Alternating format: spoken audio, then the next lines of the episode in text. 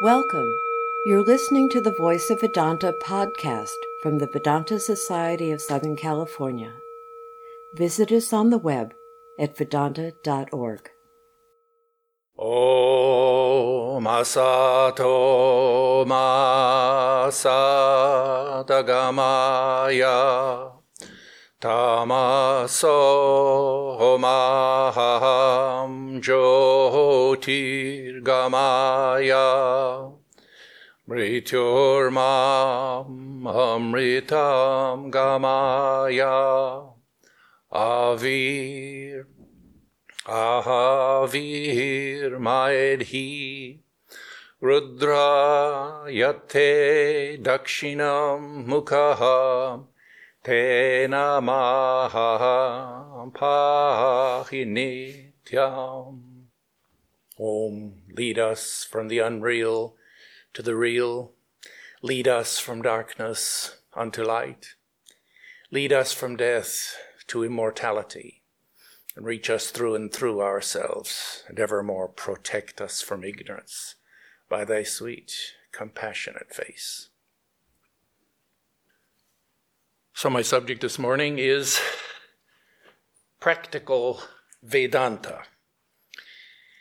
And we're going to be talking about monistic worship, about worship of the man God, about worship of God in every man.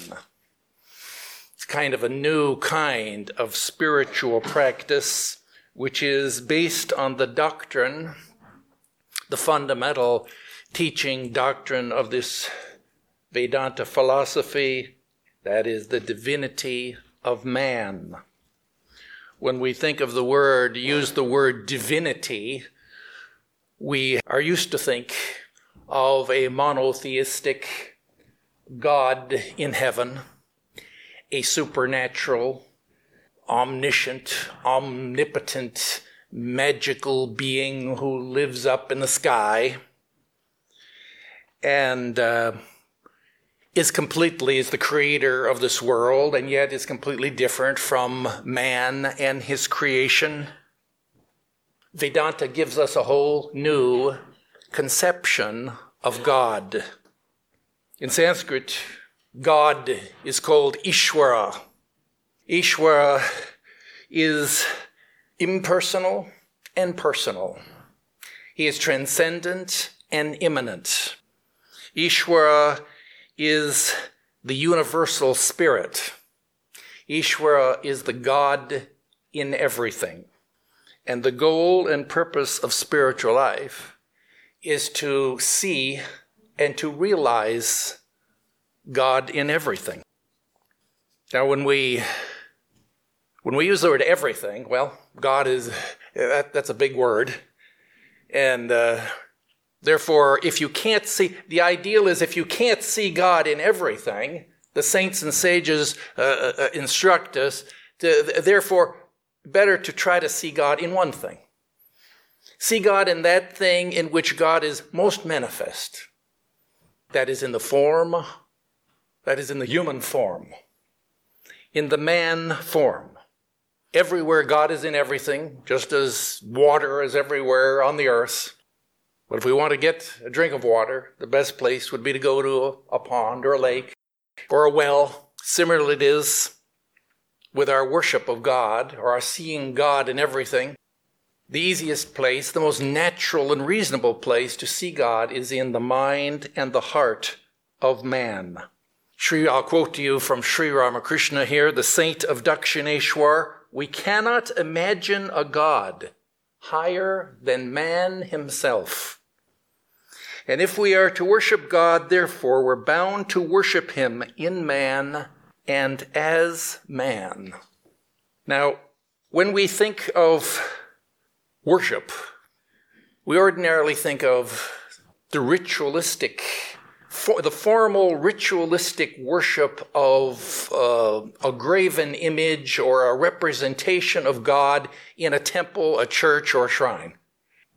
And we can visualize the traditional Sunday service in a church or in our temple, where the priest or the priestess or the, the pujari will conduct an elaborate, systematic, methodical uh, worship of God, being uh, uh, adhering very closely to uh, detailed instructions given in in uh, in the Sanskrit literature, and the offering of the waving of the incense and the chanting of the Sanskrit mantras and the offering of the fruits and flowers. But um, it's difficult for us, therefore, to, when, with that traditional idea in our mindset, that's our model, mental model of what worship is. It's, tradition, it's difficult for us to think, how then would we worship every man? How would we worship living, walking, ordinary people everywhere around us? That's a kind of our question that we can begin with this morning. How to worship God in man. I think last lecture we discussed in great detail, like I gave the subject last time. My subject was how to see God in everything. And remember, on that occasion, we discussed in some detail the inward subjective mental practice that is involved in, in seeing God in everything. And we talked here, we talked about changing your, your mind and your heart and when visualization and the use of the pratika and the pratima. But it was all about changing our, our inner, our inner vision. And, uh, this morning we're kind of continuing uh, where we left off. Now we're going to talk about the outward behavior that goes with that.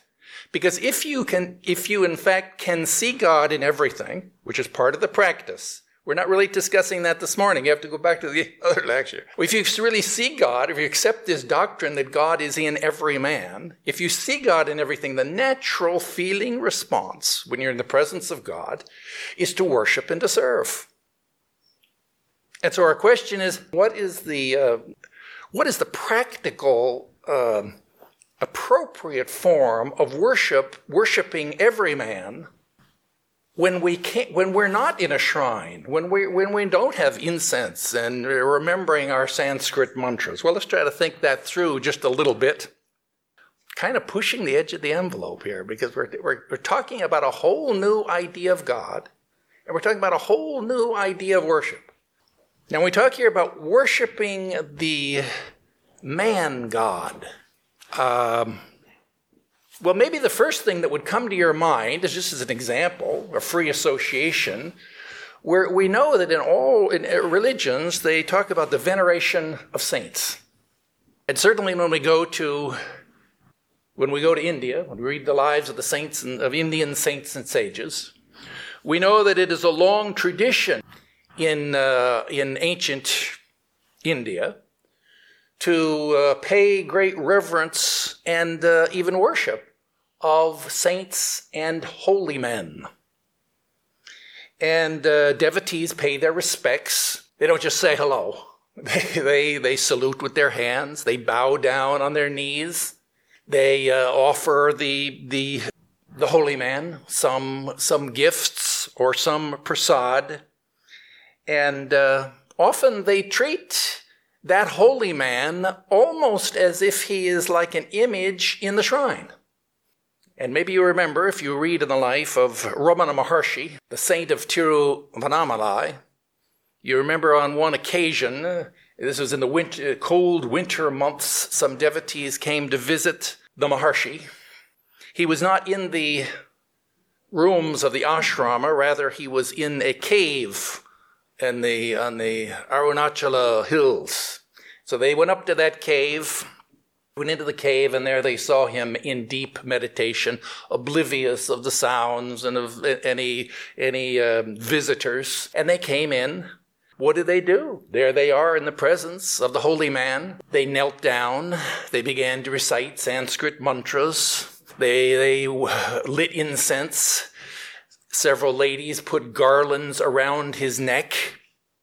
And then one devotee cracked open a coconut and taking that coconut, this is a traditional way of worshiping the shrine, right? They crack open the coconut and taking that coconut milk, poured it over his head. So it's kind of, And uh, we can see that uh, this is not what we mean when we're talking this morning about worship of the man God.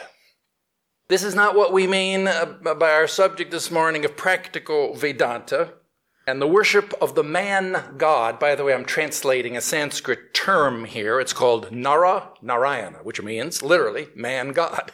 The worship of man as God.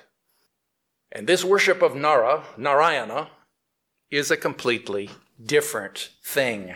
Uh, I'm just trying to share with you a little bit before we actually get into the substance of this. I want to just trying to share with you my thought process of what they're talking about. So we see that's not. We cross that off the list. And uh, we're talking here about how then could you worship a human being, a human person, a person, uh, as God? I remember that once I attended a worship service. It was in the month of October. It's called, in India, it's called the Kumari Puja. Now, this Kumari Puja, the Kumari in Sanskrit means a young girl. Okay? Now, maybe she's 12 years old. And the young girl is part of the whole liturgical season of Durga Puja. The young girl, the Kumari, on that occasion is chosen, a special, they choose one girl, and she is made into the goddess. She's decked here in these expensive Banarasi silk golden sari, and she has she's put of jewels and crown on her head, and then she is uh, set up on a dais, which becomes a shrine, and then priests come in, and the priests begin to worship the girl. And we hear all this, the Sanskrit mantras and the waving of the incense and the offering of the fruits and the flowers. It seems like, uh, when I first saw that, I thought, this is a, maybe this is an example of monistic worship. How different it is from the worship of the ten armed goddess made of, made of clay in the temple here, here we have a living human person that's being worshiped. But later on, talking to one of the priests, I found out that his idea was different. It wasn't that the Kumari was a being to be worshipped, but it was the goddess Durga who was being worshipped through the form of the Kumari. The Kumari was functioning as a medium for this otherworldly goddess that the girl herself was considered to be uh, unimportant. Rather, it was the, it was the awakening of the divinity uh, that possessed the girl that was being worshipped. Now, this Kumari Puja is a, is a good example of a traditional kind of worship, but we can see, well, there are 10,000, maybe, maybe 20,000 people in attendance. It happens very rarely. Certainly, it wouldn't be practical for you or I to conduct such a worship. And we can see that this can't be what we mean here by practical Vedanta. My subject is practical Vedanta. Four lectures given by Swami Vivekananda, who is the founder of this society. Four lectures given 1896 in London, in which he discussed the subject which we are discussing this morning that is, the worship of man as God. And he talked there about the service of man, the worship of the Spirit in every man by means of the from the spirit within ourselves. In Sanskrit, they use the they use the phrase as the worship of jiva as Shiva. Jiva means you're the individual person, as Shiva, who's God. The worship of the individual as the universal. The worship of man as God. The worship of Nara as Narayana. And in those lectures, Swami Vivekananda well, we can see that worship takes on a whole new form. There, in, in learning about Vedanta, we see that Vedanta gives us a whole new conception of God as man and a whole new, different conception of what is worship. And maybe it will be good for us here. Try, let's try to understand what we mean here, what this worship of every man would look like. And, uh, well, we certainly don't need to know Sanskrit. We certainly don't need all of the appurtenances of a ritualistic worship. We don't need a graven image or a picture. We have a living, breathing human being who stands before us. It's not some invisible, mythological God in the sky. It's a real, living, conscious person who stands before us. How then would we worship? Well, Vedanta takes a very practical, common sense approach to, uh, I mean, in this regard. And we need only to remember in this regard that worship is service. Now, we can set aside our idea of the Sunday service or of the traditional, formal, ritualistic service but we can keep the word service. Let's look here at the word service. You go to a service station. Well, not anymore. But if you used to be, you'd go to a service station and you get some service, and uh, the attendant would uh, pump the gas and would uh, clean the windshield. Uh, if you go to a restaurant, the waiter will serve you. Similarly, we can serve God in man. God appears before us in many different forms. God appears before us as the illiterate person, as the hungry person, as the homeless person.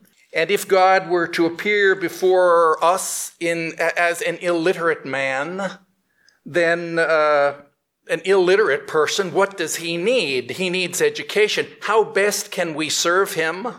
Well, we give him education. Now remember, the natural, the natural feeling response when you are in the presence of, of a divine being is the impulse from within yourself. You don't think, oh, gee, what should I? Your, your natural impulse is to worship and to serve. The question is, how is the best, what's the most appropriate way to do it? Now, if God appears before us in the form of a sick man, well, he needs some medicine. And therefore, the most natural and appropriate way to serve, that is, to worship God in that form, would be to give him some medicine.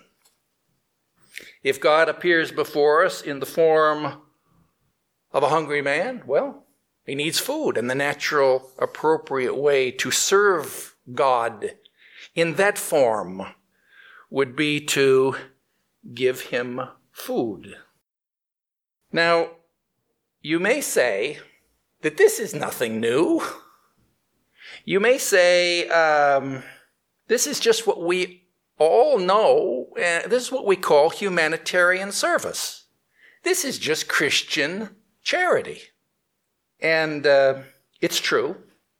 In their outward behavior, humanitarian service and the worship of God in man appear to be the same. But in their philosophical and psychological mindset, they're radically different.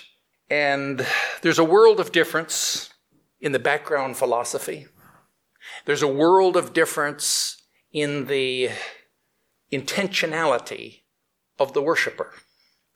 And uh, I will quote to you from Swami uh, Virajananda, who was uh, a one time president of the Ramakrishna Math and mission, that is, of this monastic lineage of which this Vedanta is a part. I'm going to quote to you from him. Uh, from him. I don't quote very often, but uh, everything, everything I say, I just prefer to put it in my own words. It, just makes it easier for me to, to talk about it. I'm going to quote to you, though, verbatim here from the Swami Virajananda.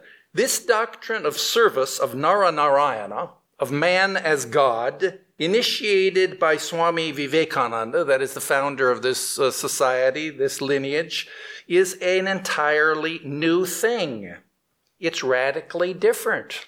from the social service done by the volunteers of the Salvation Army. It is radically different from the humanitarian service performed by the bhikkhus of the Buddhist period and conducted by the Roman Catholic monks of the Middle Ages. Let's look a little bit about humanitarian service. Let's look at that. Try to understand why he says that. Humanitarian service is all about humanism. And uh, secular humanism, we can say, is the default religion of America. The humanists serve man and work for the welfare of man as man. They're interested in the physical man, in the psychological man, in the social animal. But humanism, by definition, rejects the idea that there is some transcendental, transpersonal, divine spirit soul in man. Humanism is all about man as man. Whereas Vedanta, the whole focus and attention is on the, the transpersonal, the metaphysical, the self, the Atman, the soul in the other. And the teaching of Vedanta is, is that there's a real and there's an apparent man. The apparent man is the person that we, the man as man. The real man is the spiritual, the soul, the self, the Atman within.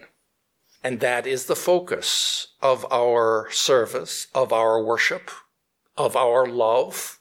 That's what divine love means. Divine love means love of the spirit, love of the soul. We have to have the discrimination to look past the apparent man and to um, focus our attention upon the spiritual man, that is, upon the soul. Let's consider an example.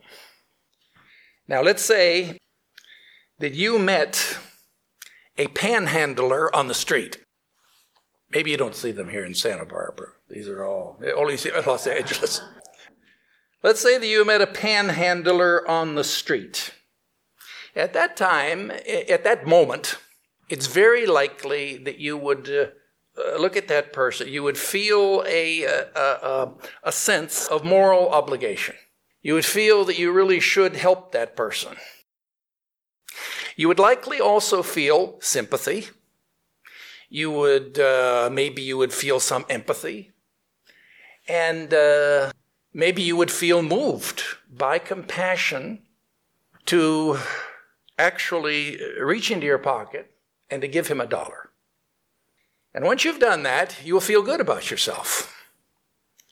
And you will feel, if you think back about it, you'll feel like, yes, I have done my Christian duty. Yes, I have uh, practiced a little Christian charity. I have, uh, for a moment at least, I was a good Samaritan. And I did a good work. You may think like that. The fact is, is that what you have done, of course, is much, much better than uh, being cold and callous and unfeeling and uncaring and indifferent to others. What you did is much better than that. The doing of that good work will make you a good or a better person. But doing good works will not make you a saint. Doing good works will not transform you into a spiritually enlightened being. And remember, as students of, uh, of that's our, our goal in life, is a personal growth and self-transformation.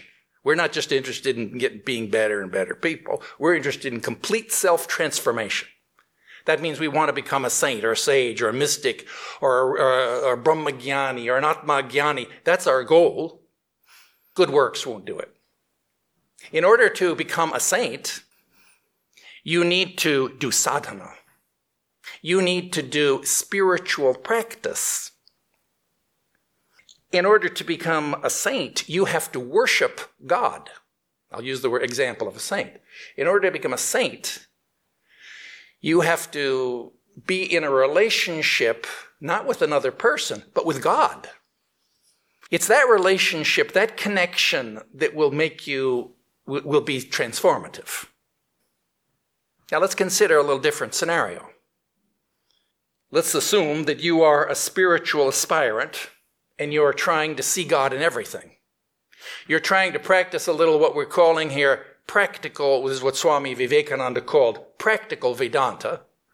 You're going to try to practice this. You're going to try to see, you've already done your inner catechism, as we discussed in a previous, le- previous lecture. You've prepared your mind and heart. Now you have encountered a real human being. And now you, what is your behavior? You're going to try to behave and act in accord with your, consistent with your beliefs, your belief is that this is a divine immortal soul. This is a God being. This is a, a, a, man God who stands before you. So the person comes before you, and at that time, you hand him a dollar.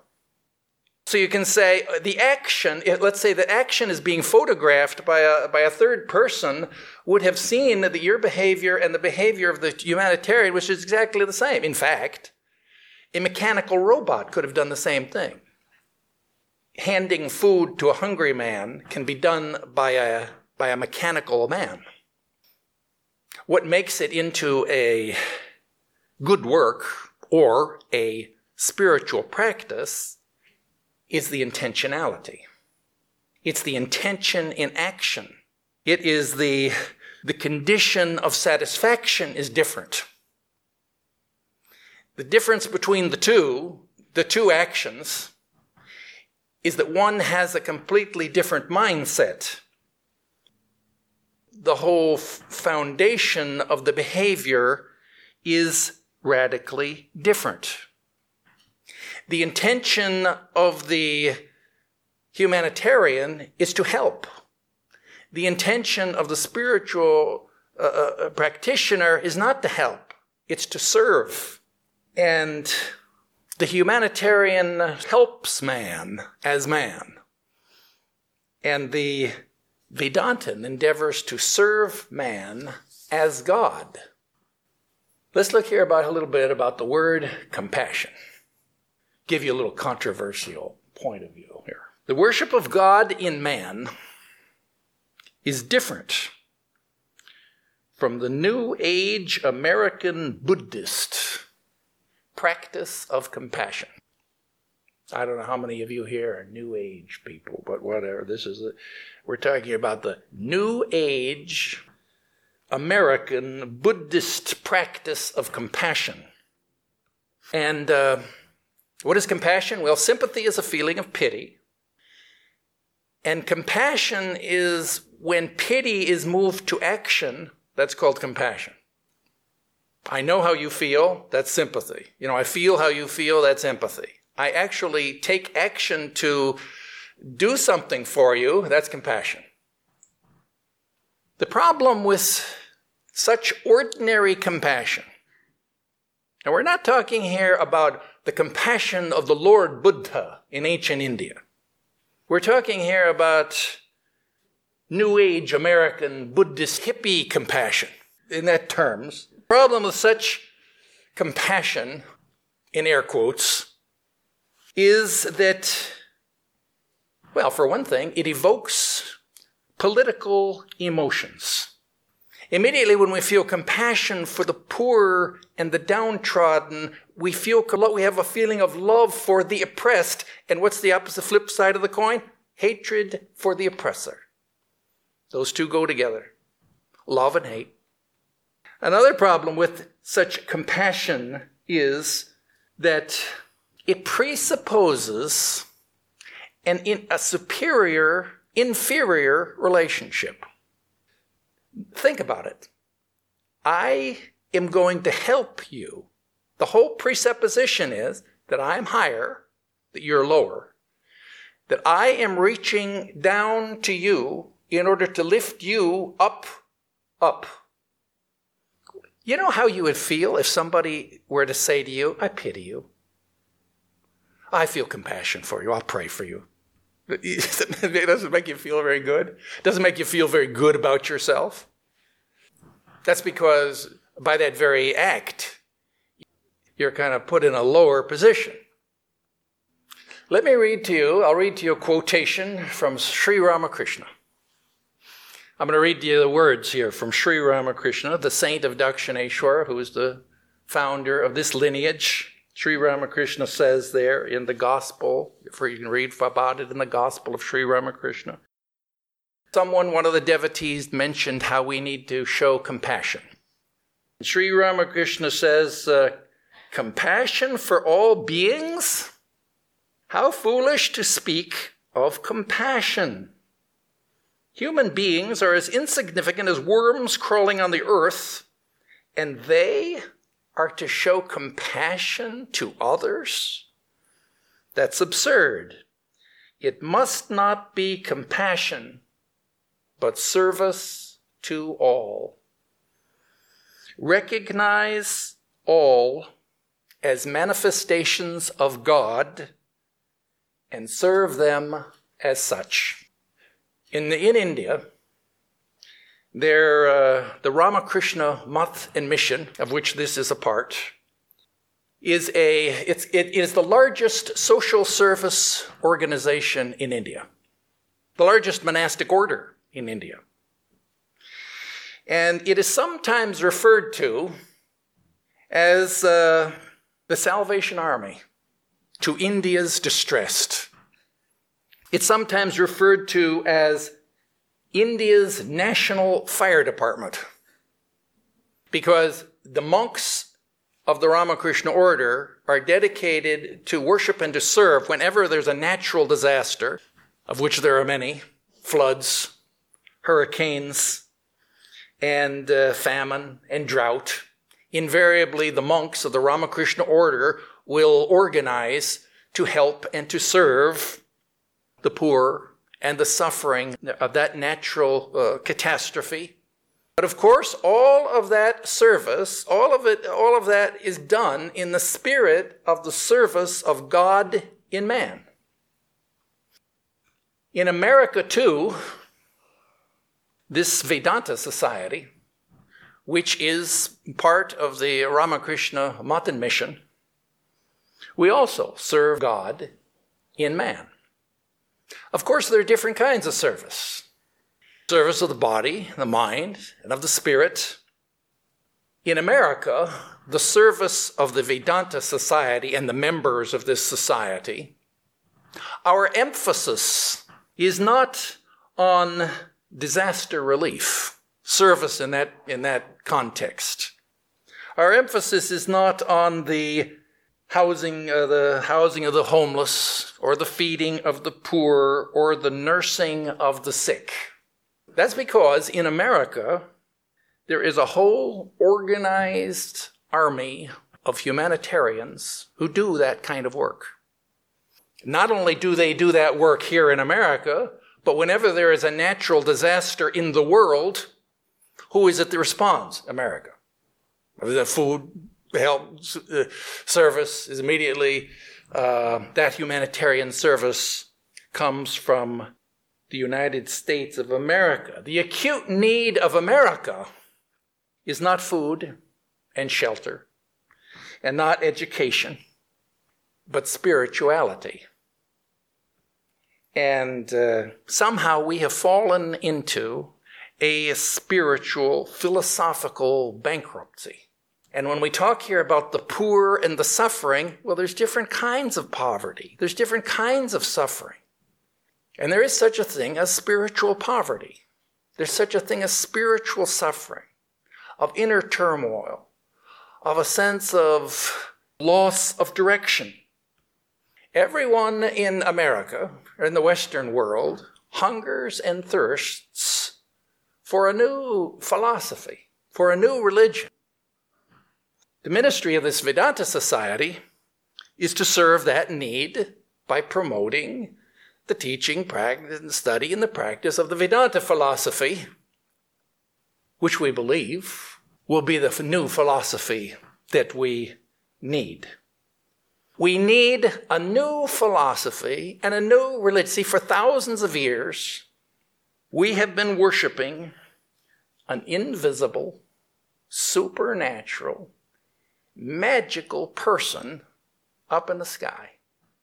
A being who is completely apart from man and from the creation.